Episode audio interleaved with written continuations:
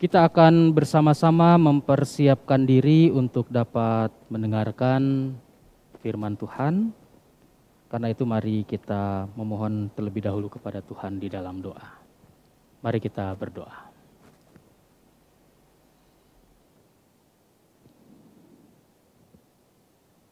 Kepada Tuhan saat ini kami datang untuk menyatakan bakti kami Selain juga menyatakan syukur atas segala kebaikan-kebaikan yang sudah dan masih akan terus Tuhan berikan dan Tuhan nyatakan di dalam kehidupan kami. Dan saat ini ya Tuhan, tibalah bagi kami untuk kami berdiam diri, untuk kami dapat sungguh-sungguh mendengarkan dan menyimak setiap apa yang menjadi maksud Tuhan melalui firman Tuhan. Kami saat ini memberi diri dan rindu untuk disapa oleh Tuhan dan oleh firman Tuhan. Oleh karena itu kuasai kami oleh roh kudus. Supaya setiap hati, pikiran, dan tubuh kami ini senantiasa digubahkan, diarahkan dan dikendalikan. Hati kami dapat menerima, pikiran kami dapat mencerna, dan terlebih tubuh kami dapat berguna bagi setiap firman Tuhan. Hambamu yang menyampaikan di dalam segala keterbatasannya, Engkau yang memperlengkapi supaya setiap perkataannya tetap hanya berasal dan bersumber dari Tuhan saja.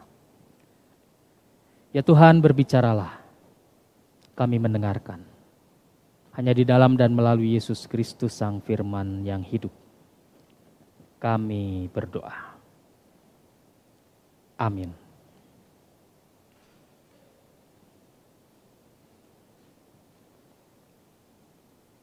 Bapak Ibu Saudara-saudari pembacaan Alkitab pada saat ini terambil dari Yesaya 60 ayatnya yang pertama sampai dengan yang ke-6. Yesaya 60 ayat pertama sampai dengan yang ke-6.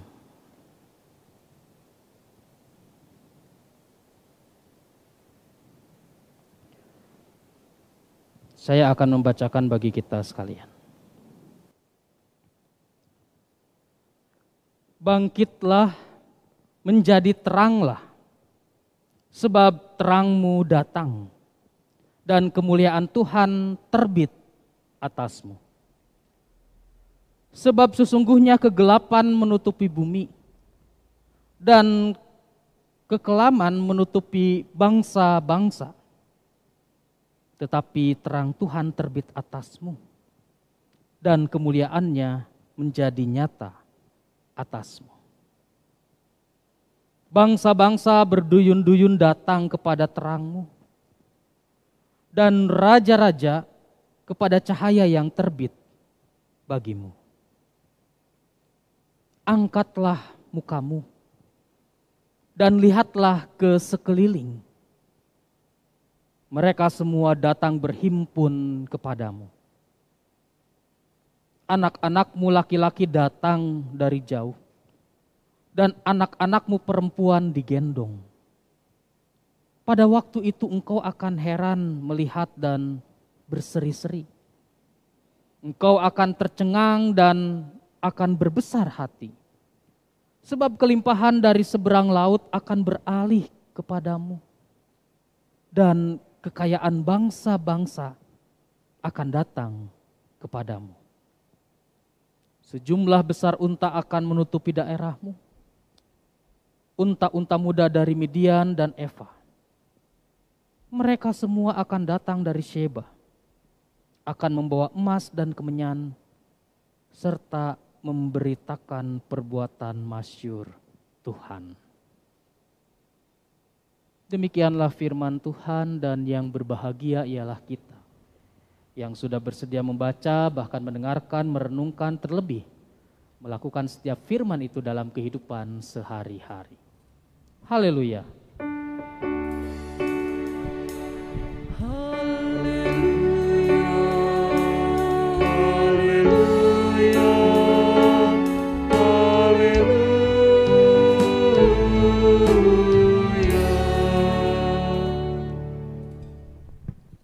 Selamat pagi Bapak Ibu Saudara-saudari. Juga bagi Bapak Ibu Saudara-saudari yang saat ini juga turut bersama-sama berkebaktian secara online di rumah. Selamat pagi. Ada istilah dalam bahasa Sunda yang berkata ulah ngeluh ke ripuh, ulah ngaraja ke bagja, ripuh ujian, bagja titipan. Gitu ya. Ulah ngeluh ke ripuh, ulah ngaraja ke bagja, ripuh ujian, bagja titipan. Jujur kalimat ini pertama kali saya dengar dari Facebook ketika berselancar di Facebook gitu ya. Dengar siapa? Skabayante Kang Ibing yang mengatakannya. Gitu. Arti dari kalimat tersebut adalah jangan mengeluh ketika susah, jangan sombong ketika senang. Susah itu ujian, senang titipan. Kurang lebih seperti itu jangan mengeluh ketika susah. Karena pada dasarnya orang kalau lagi susah ya ngeluh gitu ya. Jangan sombong ketika senang. Pada dasarnya kan seperti itu. Susah tuh ujian, senang tuh titipan. Artinya dalam menjalani kehidupan ini kita pasti akan diperhadapkan dengan dua situasi tersebut. Ada kalanya kita senang, ada kalanya kita susah. Ada kalanya kita ceria, ada kalanya kita menderita, ada kalanya kita menangis, ada kalanya kita tertawa. Bahasa lainnya yang sering digunakan adalah hidup itu seperti roda yang berputar katanya. Ada kalanya di bawah, ada kalanya di atas. Itulah kehidupan. Semua hal dapat kita rasakan, semua hal atau setidaknya semua hal pernah kita alami. Karena itu ketika sedang sedih, jangan terlalu berlarut dalam kesedihan karena toh ada kalanya kesedihan itu akan berubah menjadi sukacita atau setidaknya ingat bahwa kita pernah bersukacita. Begitu pula dengan kebahagiaan, jangan terlalu berlarut-larut dengan kebahagiaan itu, karena mungkin saja kita akan juga mengalami kesusahan, atau setidaknya ingat bahwa kita pernah susah. Bahasa Alkitab itu menurut pengkhotbah ya segala sesuatu ada masanya. Dan itu juga yang pernah kita alami sebagai bangsa Indonesia. Ya bukti yang konkret kan kalau sebagai bangsa Juni Juli 21 betapa keadaan pandemi itu begitu chaos, ya kan? Tahun lalu. Luar biasa chaosnya. Banyak orang yang bahkan sampai meninggal karena Covid rumah sakit. Oh bukan hanya penuh, membludak gitu. Tapi itu pun berganti di mana belakangan ini ya membaik walaupun varian Omikron terus meningkat gitu. Itu sudah berlalu Juni Juli 21 itu. Semua ada waktunya. Semua juga akan berubah. Duka cita pun akan berganti menjadi sukacita.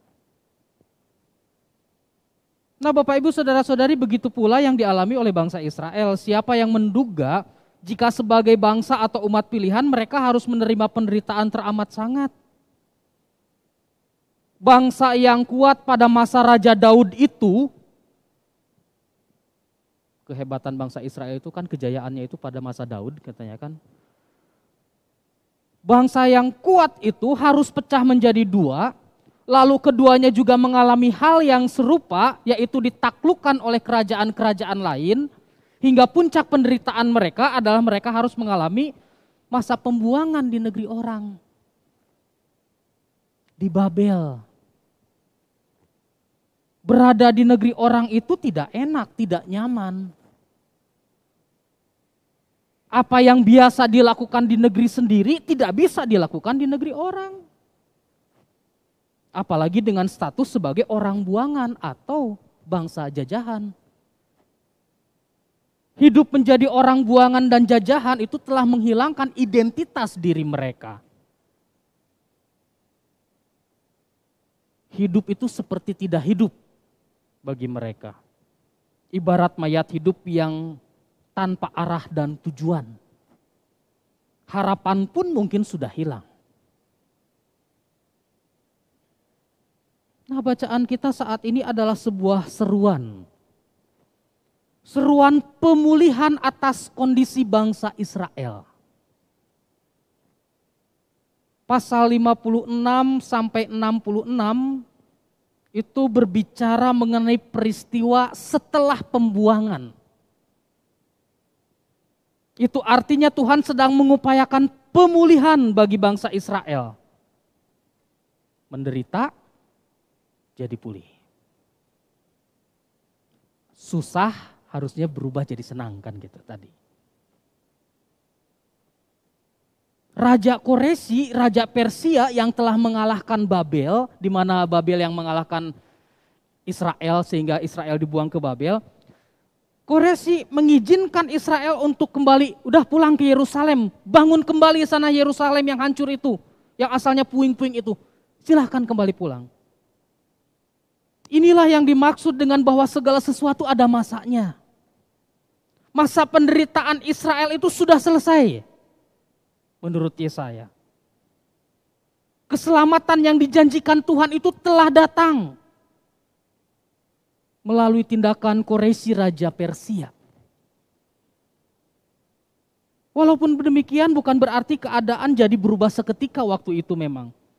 Menjadi bahagia dengan instan tidak bangsa ini belum pulih dari berbagai trauma yang mereka alami dalam masa pembuangan.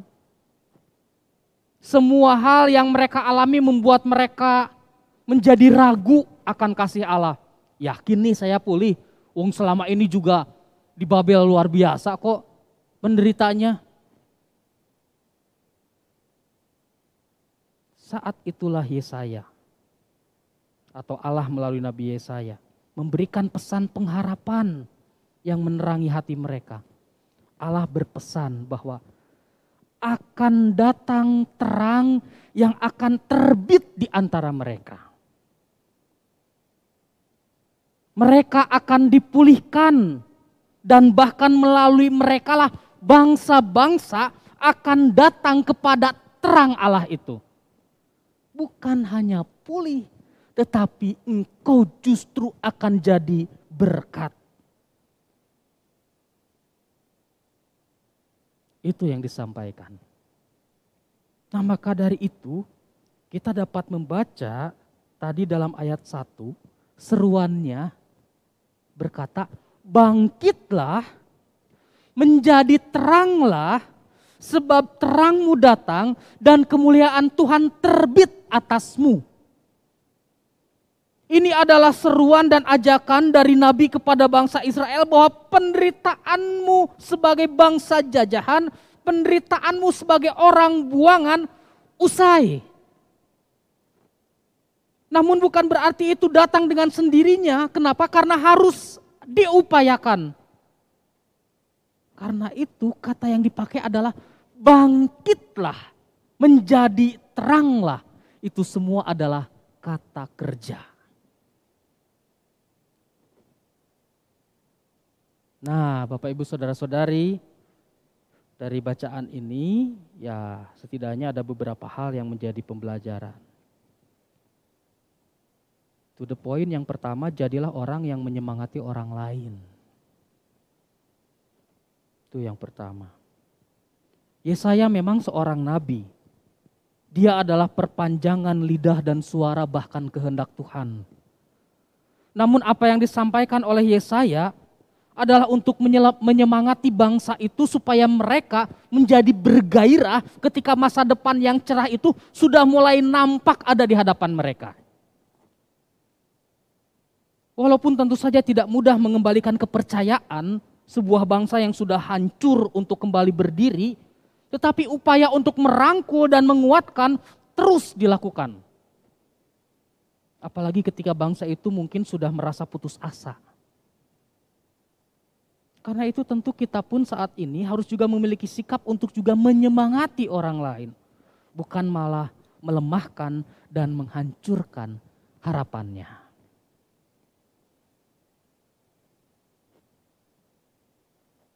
Belajar main piano, diliatin sama yang pelatihnya pas lagi salah bukan eh salah apa segala macam. Itu melemahkan semangatnya. Kamu bisa dan kamu pasti akan selalu bisa. Berusahalah terus. Jadilah pribadi yang dapat membangun bukan menghancurkan, jadilah pribadi yang meneguhkan bukan melemahkan. Apalagi ketika kita mendapati seseorang dalam keadaan susah, kita seharusnya menjadi sumber solusi bagi mereka. Itu yang pertama. Yang kedua, bangun, berdiri, dan kembali berjuang. Tidak ada keberhasilan tanpa sebuah perjuangan. Ya saya berkata bangkitlah dan menjadi teranglah. Harus ada upaya dari diri sendiri yang dilakukan. Jangan takut untuk gagal. Bukankah sukses itu lahir dari sebuah kegagalan yang satu menuju kegagalan yang lain? Tanpa kita kehilangan semangat. Iya gagal, gagal sini, gagal sini, tapi nggak kehilangan semangat. Itu sukses. Dan Tuhan menghendaki kita untuk terus mencoba dan berusaha. Maka dari itu bangkit dan menjadi teranglah. Kita tidak akan pernah tahu kita mampu atau tidak jika tidak pernah mencoba sama sekali. Bangkit dan menjadi terang adalah sebuah upaya dan tindakan nyata, bukan hanya angan dan cita-cita.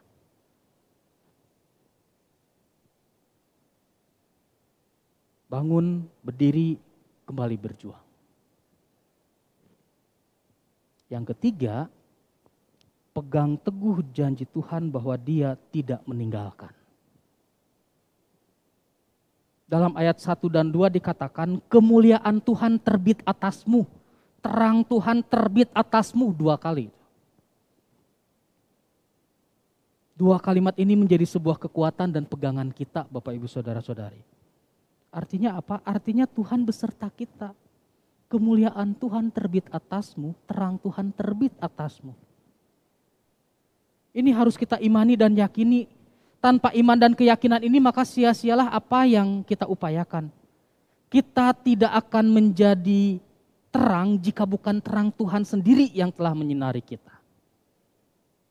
Kita tidak akan bisa menerangi orang lain jika bukan Tuhan sendiri yang menjadi sumber terang dalam hidup kita. Ketika Tuhan sudah berada di pihak kita,